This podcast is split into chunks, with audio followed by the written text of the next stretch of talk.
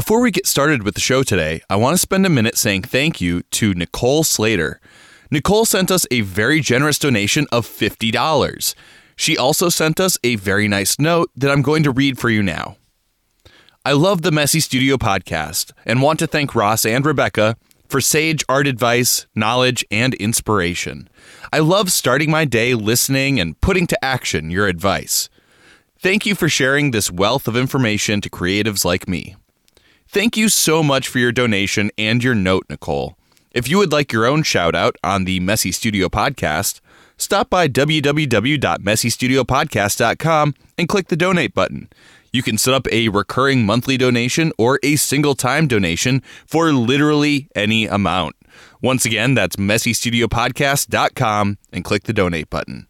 On with the show. Hello and welcome to the Messy Studio Podcast with Rebecca Crowell, the podcast at the intersection of art, travel, entrepreneurship, philosophy, and life in general. I am Ross Tickner, Rebecca's audio producer, podcast guru, and her son. On today's episode, we have an interview that Rebecca did with Santa Fe artist Paula Roland. Paula specializes in encaustic monotype and also teaches workshops.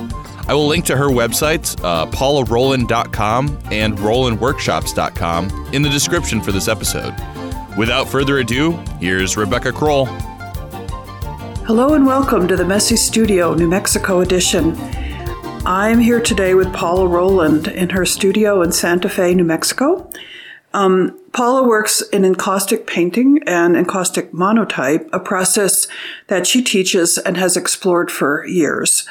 Um, and today we're going to talk about her career and how things develop for her and how she juggles a lot of stuff in her life. so, welcome, Paula. Thank you. I'm glad to glad that you're doing this. Thank yeah, you. it'll be fun. So, yeah, we'll see. so I just uh, came into your new studio here. Um, you've only been here a very short time, right? You About just, a month. Just recently moved, and it's a gorgeous space and um, kind of a gallery area, and then the place for students. Um, and it's it feels like it's going to be a very good space for you to work in. I mean, it just feels right, doesn't it? It does. I'm, I'm really excited about it. Um, right now, it's a little too clean because I've been doing other things than working in it. Are you going to mess it up pretty soon? I can't wait to mess it up because it really kind of aggravates me that it's so um, fanatically clean and Aha. neat. Well, you, you are the perfect guest then for the Messy Studio podcast. So, uh, yeah, um, I I know what you mean. It's uh, my own studio in um, up near Dixon is being constructed as we speak, and I know it's going to be very clean, too clean for me for a little while. So, um, yeah, I'd like to start with a little bit about your um, your bio, like just briefly where you were born, where you went to school, and that kind of thing. I was born um, in Biloxi, Mississippi, right on the beach, and I grew up there. Uh, my parents moved there before I was born and uh, built a, a small tourist court that over the years evolved into a motel. And um, I, there was a huge grounds um, with tons of trees and really exotic plants, and then the beach across the street. Wow. So it, that had a huge, huge influence on me. I've always wondered what it was like to grow up right next to the sea. I mean, that must have been amazing to just be able to walk the beach and Yeah, play there as a kid. And yeah. I had I had pretty much free range to go there, um, and we also had a swimming pool. oh yeah, because it's a tourist court Right, hotel. right, yeah. right. And um, and like I said, lots of trees. It was very much like a park. Oh. So and and so out the front door was this beautiful, calm water and beach, as the Gulf is there because there's Mm. there are barrier islands, and so there's no surf. So that's one influence on me. This kind of minimal Oh yeah. forever 40 mile long shoreline, Mm-hmm. very flat. And then behind our house, which was way to the back of the property, there was a, a real woodsy, um, hardwood bottomland Hmm. kind of area that I used to think was a swamp. and so that that really drew me more than the beach. So you would go back there as a child and I could yeah. walk around. I wasn't yeah. supposed to do some things that I did. Well, that's true. like start start a fire, things like that. But it was great. And so from there, I went to New Orleans after high school for college at uh, St. Mary's Dominican College, and um, after college, uh, I, I worked as a graphic artist for a few years, and then I began teaching. I did some high school teaching, and um, then I went and got an MFA from the University of New Orleans, and uh, did a little more teaching. I've taught every age level imaginable. Really? Then I moved t- to Santa Fe for a teaching job at a college, small uh, college for Native Americans and art school. And I taught there for seven years. Uh, I taught painting and drawing as full time faculty. And then, then I got laid off from that job. And mm. that's really where my life as an artist working in encaustic and teaching workshops began. And and how old were you at that point when that happened? I was in my probably mid 40s, late yeah. 40s. And so I didn't really want to move for another teaching job. Yeah. The school um, temporarily closed, they lost mm. a lot of funding. Mm. So I stayed in Santa Fe and started. Uh, you know, I just had this idea that I should teach encaustic monotypes, which had never been taught uh, on a large scale or other than um, Dorothy Gardner, who's the person who sort of invented it. Uh-huh.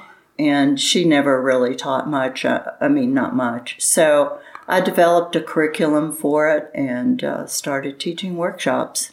yeah. Know, in the late 90s. So we should probably explain a little bit about what an encaustic monotype is.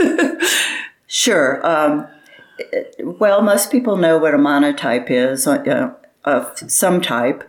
Um, it's a painting, essentially, that's done onto a plate, and usually with oil based or Akua inks or whatever people are using nowadays. And then that plate is one run through a press normally with paper on top, and it offsets the image to the paper and it's a one of a kind image.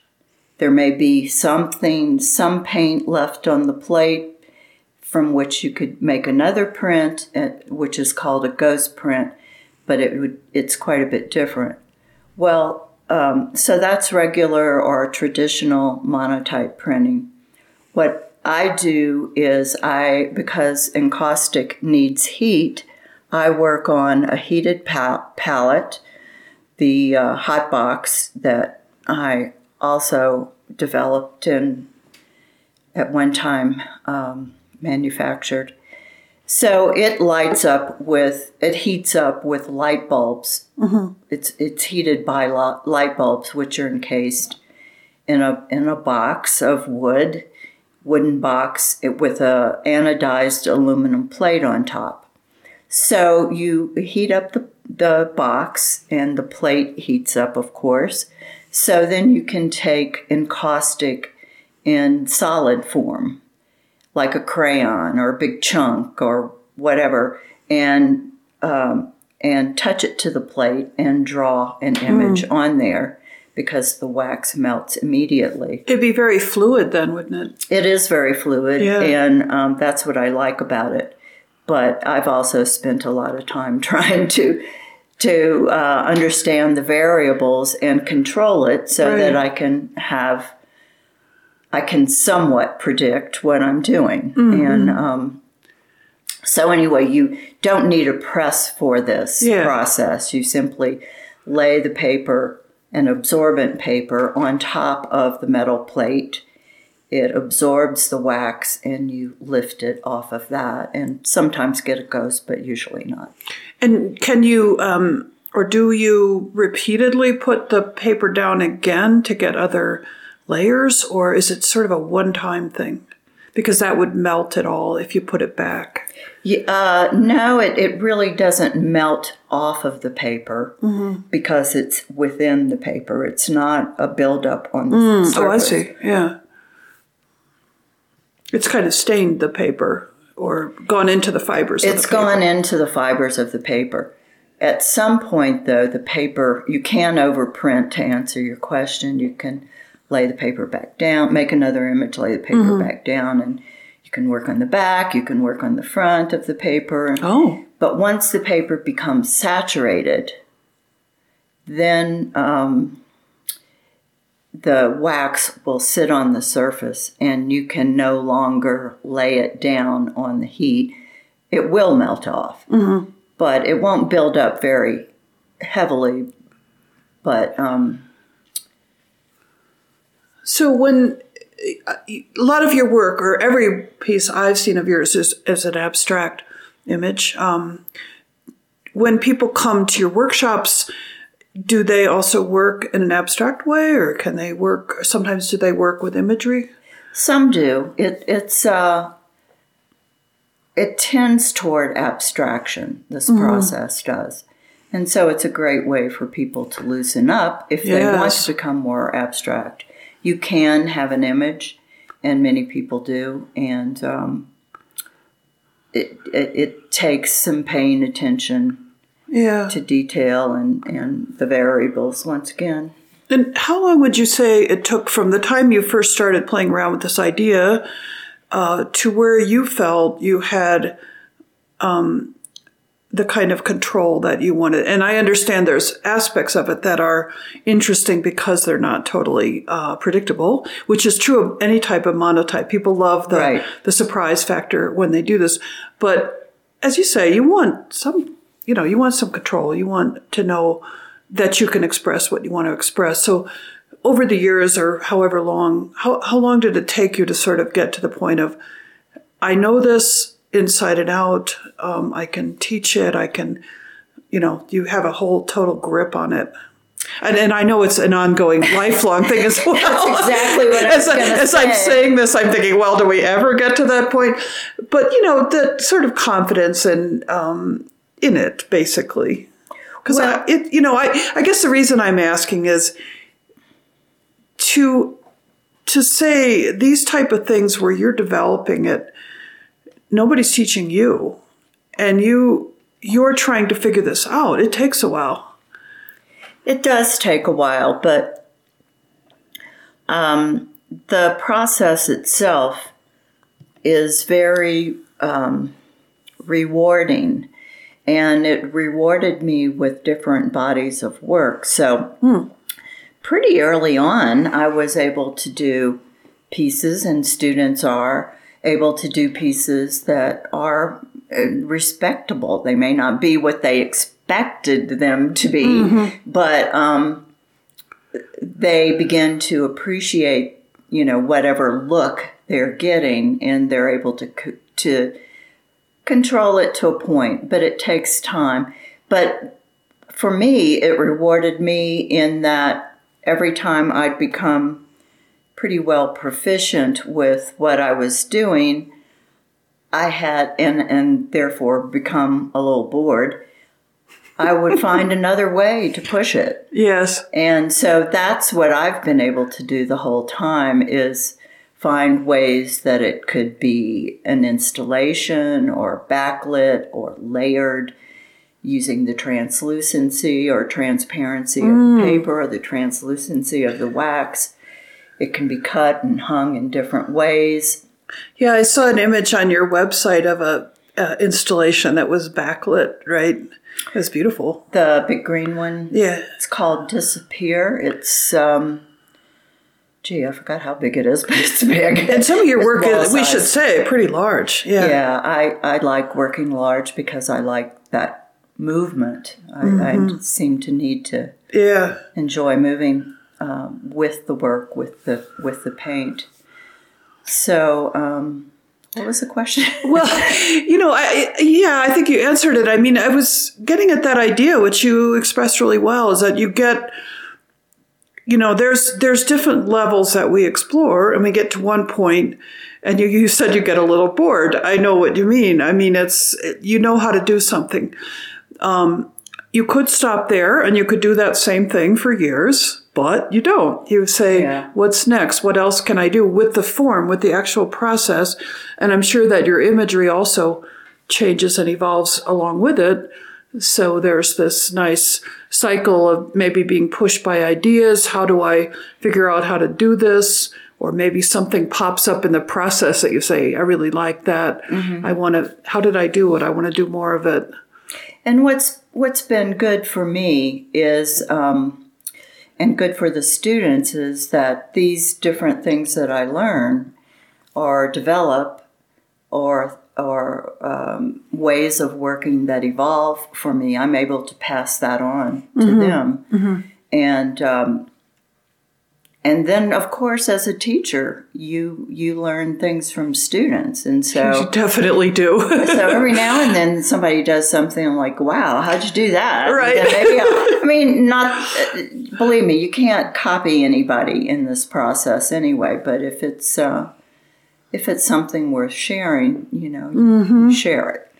I know uh, what you mean. I see that in my own workshops sometimes, and it's it's uh, exciting, you know, when and, and students are learning from each other as well as from you. Yeah. And um, I uh, took a look at your teaching schedule, and it is intense, um, like every month, right? Yeah, It looks like you take some time off in the winter, maybe, but I do because it's not that conducive to travel for people to come here. yeah, and take a workshop. So that this time of year is usually my um, time to to kind of regroup and get back in the studio and and uh, yeah, see what I'm going to do for the the next year in a way. uh huh, yeah. Begin to uh, find uh where I am in my work. And your teaching probably evolves with things you're working on. That's kind of natural, right? You discover something, you start working with something, and then that's something you can share. Yeah, th- yeah, that's what I meant. Um, Yeah, that that new things go back to the students, new ideas, new materials, or I start combining uh, materials that I had used over time before encaustic, such as graphite, powdered graphite. Oh. I worked with for years, both in painting and um, in drawing uh, large uh, graphite pieces. So I was able to um, find something that could be done with graphite, and, that, and I that was the carbon class, carbon mashup. So do you put the, the carbon and the encaustic medium on the hot plate together? Is that how it works? Well, there's many ways you can actually make paint out of it, which I do. I, I mix the powder with encaustic paint, uh, or I'm sorry, with encaustic medium, just plain beeswax with resin, and um, and so then it's a paint. You can paint it on, or you can let it cool in a mold and use it on the hot box. Make a stick out of it, a big crayon and uh, you can mix it on the plate as you're looking at this piece. Yeah, there's a piece on the wall we're looking at right now. I just realized, oh, that must be one of the things that you're talking about. Um, and it has, it resembles somewhat uh, a drawing. I mean, you, you make that association with the with the graphite, but there's something else about it too. It's it's obviously a different process. Yeah, this particular graphite encaustic had um, some silver, metallic silver powder Uh huh. uh, pigment mo- uh, mixed with it. I do that a lot. Yeah. So it can be used on a hot, on the hot box as a print, but the other thing I, I enjoy about it is that you can take an encaustic surface and uh, you can use that powdered graphite dry. You can rub it on. You can, and it sticks to the wax and becomes silvery. Or you can make it into a liquid uh, that's applied to the surface like paint. And you can um, even transfer graphite drawings onto the wax there's just many It's- it's ways. just- yeah, I mean, you can work so you with it. start you started with this idea like what can I do with graphite powder, and it just whole world opens up, and Yeah. I think it's First, I did it in my own work, uh huh. and then You're- I eventually, it, yeah. started teaching. And it's just I I just think it's um it's exciting to hear how a particular approach and in, in a way it's very simple. You start out saying this is what an encaustic monotype is, and all the different um, ways that you've explored it um, over the years is you know it's inspiring. Um, as far as the actual imagery of your work, are there themes that you can point to? I know you mentioned some early influences of minimalism, um, and maybe also some. You mentioned this forest or whatever uh, that was also in your childhood home, so that dense kind of patterning or density of surface. Yes, a, a, a chaotic, dense surface. Because I see, noticed that in some of the work as well. Yes, those are the two streams. The, Okay. the minimal from the the beach area and, and the wildness from this other area. Uh-huh. how And I mean, they they're still there. How interesting that uh, you know these things that affect us when we're impressionable little kids. You know, they they they come through over and over over the years. It's pretty amazing. And, Um, and hurricanes as well, because we were constantly oh, having hurricane watches, you know, or, or warnings. And so that was very was exciting. that that was So scary?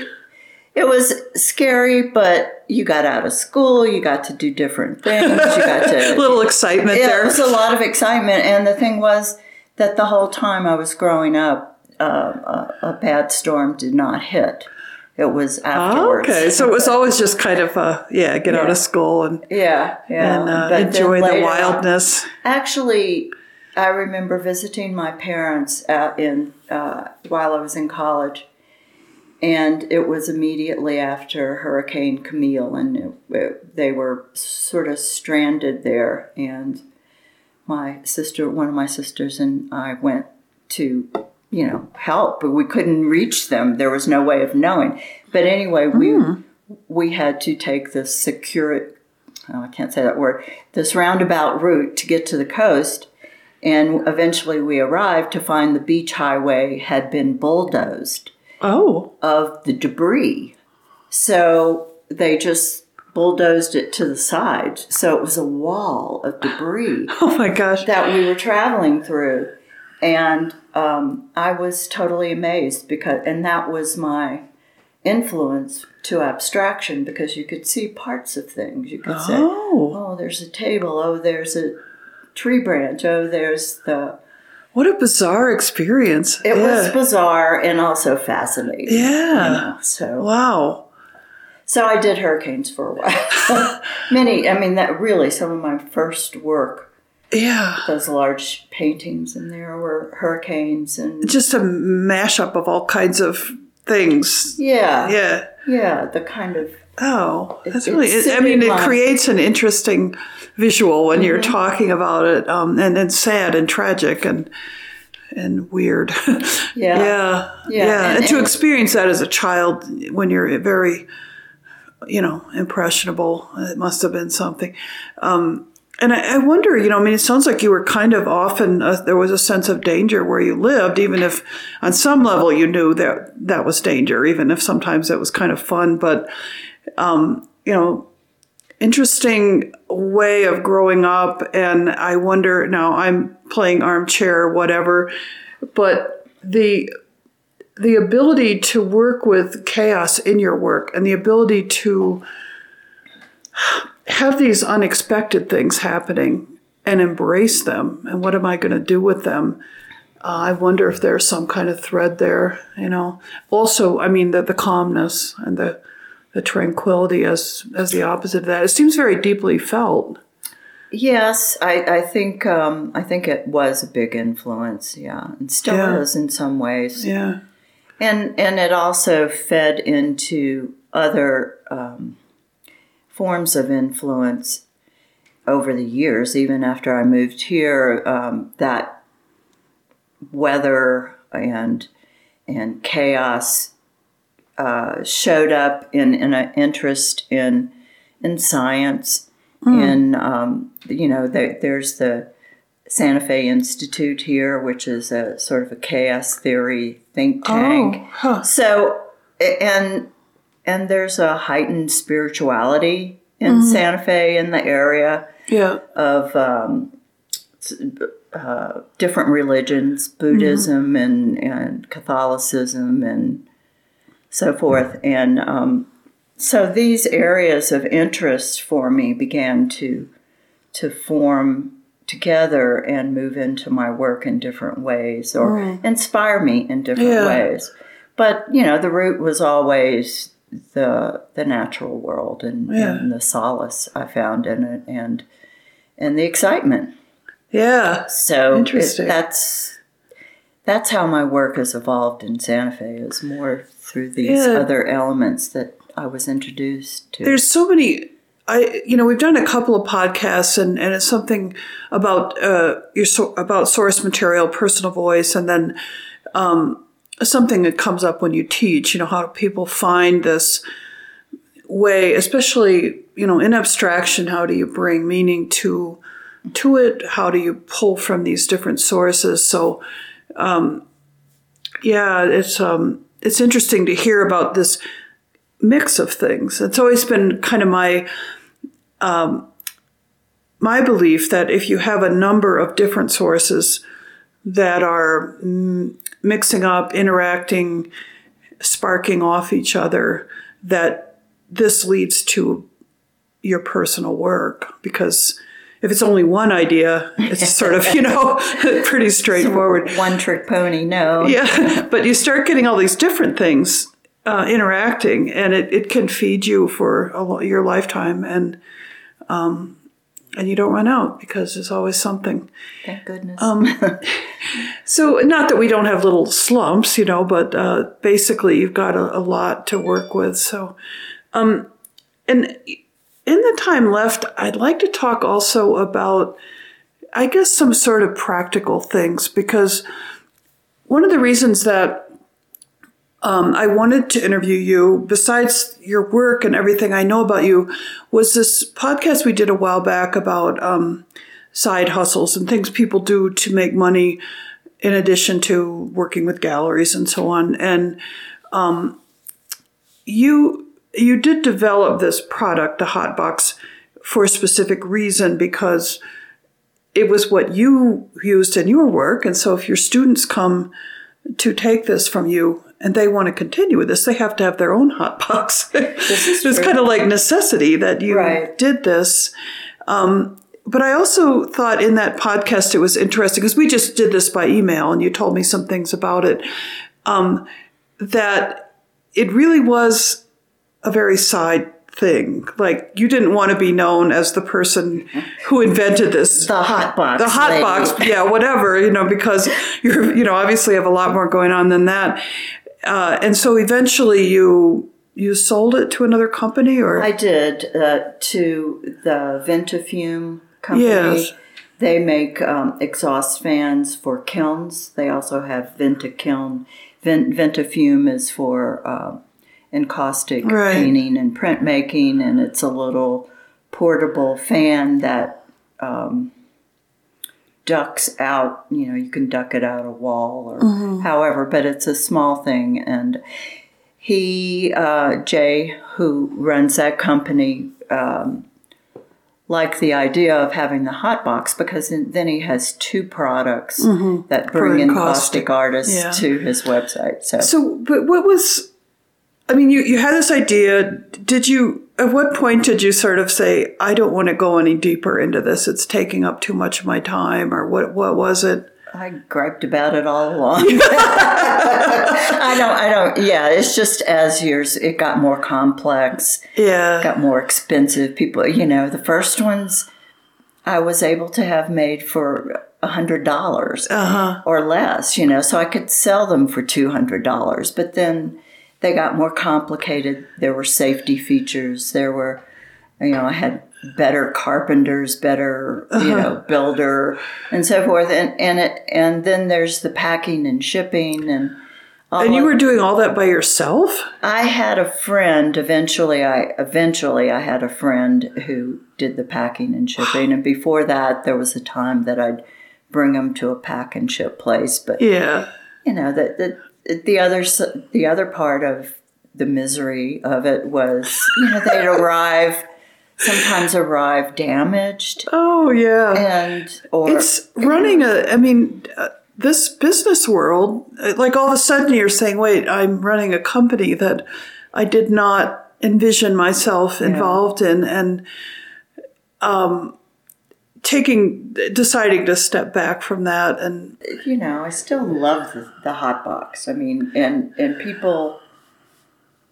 It, it's really uh, the people who use it use it continually and you use it with painting and printmaking. yes, So it, it, it's a great tool. It's just It's the something that- manufacturing of it that wasn't right. so much But, fun. you know, I guess, you know, it feels good that you contributed that to the encaustic world. And, yeah, Yeah, yeah, yeah. Um, s- these side hustles are, you know, they serve a purpose, but when they stop serving the purpose, then you think of something else. And but teaching is something you've done a long time now, uh, Yeah. and that's definitely um, a very big project. It think. is, and and I'm fortunate in the sense that I've all the jobs I've done all, have always related to art, whether teaching or oh, something. Oh, Really, else. always, yeah, Always. I never Oh. waited tables. Thank goodness. I would be terrible at it. And, and, and different things like that. I'd never had, and I never did. And so I think that, that that's important. I understand that there's two ways of looking at it. That you can have a, a, a job that at night you don't have to think about. Mm-hmm. And that's a good thing. But Yes. the other way is I'm also if, if I, I'm always involved in, in art in what I do Mm-hmm. as my side hustle, then um, I'm reinforcing my art and my connections. Yes, And um, and you. I mean, you already mentioned that you. You learn as an instructor. You learn it. It is very stimulating. I mean, you you're always I, I often uh, leave a workshop fired up to get back to my own work not only because i've been away from it for a few days but because there's something very uh, liberating about the way that um, students might be working in a way like maybe for me they're using a lot of bright color or something which i don't tend to do in my work. So i go back to my own studio and i think wow you know maybe i could liven up the palette a little bit. So you know but you get these little sparks from people and, and beginners who are you know don't maybe have a lot of um, ways of working they're just experimenting uh, can be exciting to see that And even just doing the demos, because when I do demos, it's, you know, it's fast and furious. I don't try Yeah. to make art, but sometimes they come out really well and then that gives me an idea for something Yeah. else. It's the it's the amount of letting go that you can do. Yeah, it's um, that that whole thing of that balance of spontaneity and control. When you're demoing, you have an idea that you want to convey, but you're not necessarily um, thinking, "Is this making a good painting?" Right. Maybe you're demoing a technique, or here's how I layer stuff, or whatever it is. Uh, and then some part of you manages to produce this rather nice painting. so, yeah. yeah, they, of course, some of them are awful in my experience, but, But you know, it doesn't matter. it's what I tell students is that you have you can't re- recreate the piece. You can't do the good thing, that- Right. you know exactly, but you can try to be in the same mental space Ah, and have the a similar approach, you know, of abandonment or focus or, or whatever it is that created that Yeah. first piece.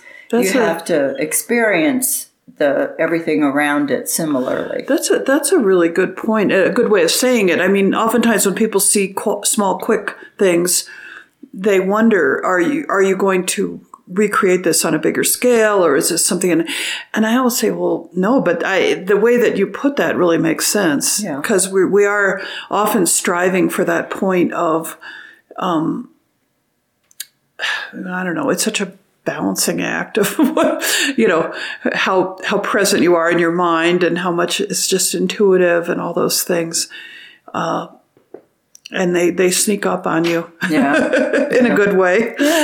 Um, so you, as I mentioned, you're teaching like once a month, and not not always here. You travel, right?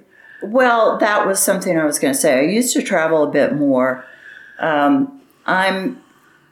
I came to the point where why am I doing this? I have everything I need here, and the thing is, I if I'm teaching monotypes, Yeah. I need a place that has hot boxes because I'm no longer packing them and shipping them for some of the reasons I mentioned. Yes. So the the venue has to have the hot boxes. Therefore, I, right now I'm only traveling to Chicago to teach in Jeff Hirst's Oh studio, yeah. Yeah. and um, and occasionally to the conference Yes. in, in uh, Provincetown. Yeah. So I hope to get back there soon. I did go there for I don't know nine or Are you 10 going years. this year or no? I'm not. I'm not. I uh, in the past couple of years I've been recovering from a bad knee, a knee Oh, replacement, yeah. and uh, but anyway, I I'm not going this year, but I do Yeah. plan to go another time.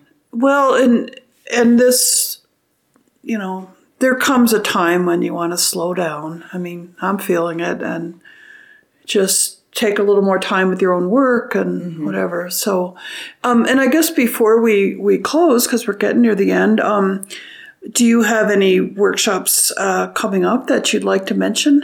Well, as a matter of fact, Yes. I do. Yeah, I have. Um, there's one in February coming up. It's called uh, Dipped and Saturated.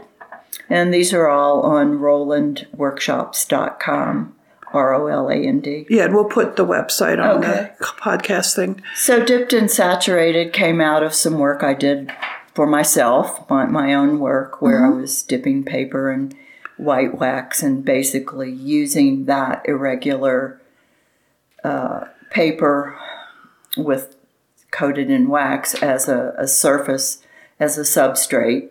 So, this is the first time I'll be teaching it And that's here in Santa Fe. yeah, yeah. I don't go to Chicago until April. Okay. So dipped and saturated, and that's mid February, and then mid March, I ha- um, I'm teaching a two. This is a little different. I changed up all my workshops this year, Oh.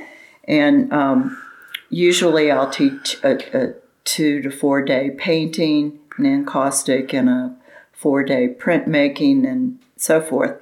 This time I'm going to mix the painting two days and the printmaking two days because I've found some other ways that I want to introduce the the prints and the work on the hot box as a way to design paintings. So I have these Oh. exercises that generate some interesting pieces that can be scaled up and simplified or colored or whatever Right. and and be used as a guide in designing a painting. That's really interesting. So it's one workshop with these two different components. Yeah, Oh, and there'll good. be plenty of time for people also to, you know, experiment on their own without Yeah. me giving them this Oh, that's assignment. good. But um, I have more mentoring projects this year. Uh, I'm doing short mentoring and also have uh, a five day retreat, special projects in the studio where a, a, a mentee can, someone who's worked with me before, can come into the studio and work all week and I'll critique them one or two times a day and they have everything they need. Oh, sounds great. it is. It's Yeah. really like um, a residency or something. Oh for yeah, people. yeah. And um, I've even added cold wax Have you now? to mixed media monotypes, oh, which is a, a yeah. I found that working on a monotype um, can be a can produce a um, substrate can produce an image on which you can apply cold wax oh, medium. that's exciting. And Yeah. I'm using um, Hilla Evans cold wax with, that's pigmented, but it doesn't have oil. So oh, I see. so I don't have to use quote unquote oil paper. I can use any kind of uh, print paper, and as long as well, the, the the paper doesn't have to be entirely covered Right. with I see. wax because I have no there's no oil in it. Oh. Another innovation. right, right. So it just keeps going, and that that's again Um, what interests me. Well, your workshops sound really varied and interesting, and um, I hope people listening will take note if they, if this sounds like um, a good idea, and you get to come to Santa Fe, and this is a wonderful city to for artists to visit, and so I hope uh, that goes well. And thank you so much for this conversation. It was really interesting. Well, thanks. I enjoyed it too. All right, bye now. Well, that about wraps up this episode of The Messy Studio. You can find The Messy Studio on Facebook, as well as public profiles for both Rebecca Crowell and myself, Ross Tickner. Please make sure to check out squeegeepress.com as well as www.rebeccacrowell.com and sign up for the email list to stay up to date on events, book signings, and openings. Please subscribe on iTunes, Google Play, TuneIn, or Stitcher, and leave us a rating and a review. Remember to share the show with friends and family and anyone who you think will enjoy it. Thanks for listening. We'll be back again next week with more art and entertainment. In the meantime, Embrace your creative space. messy or otherwise. Thanks, everybody.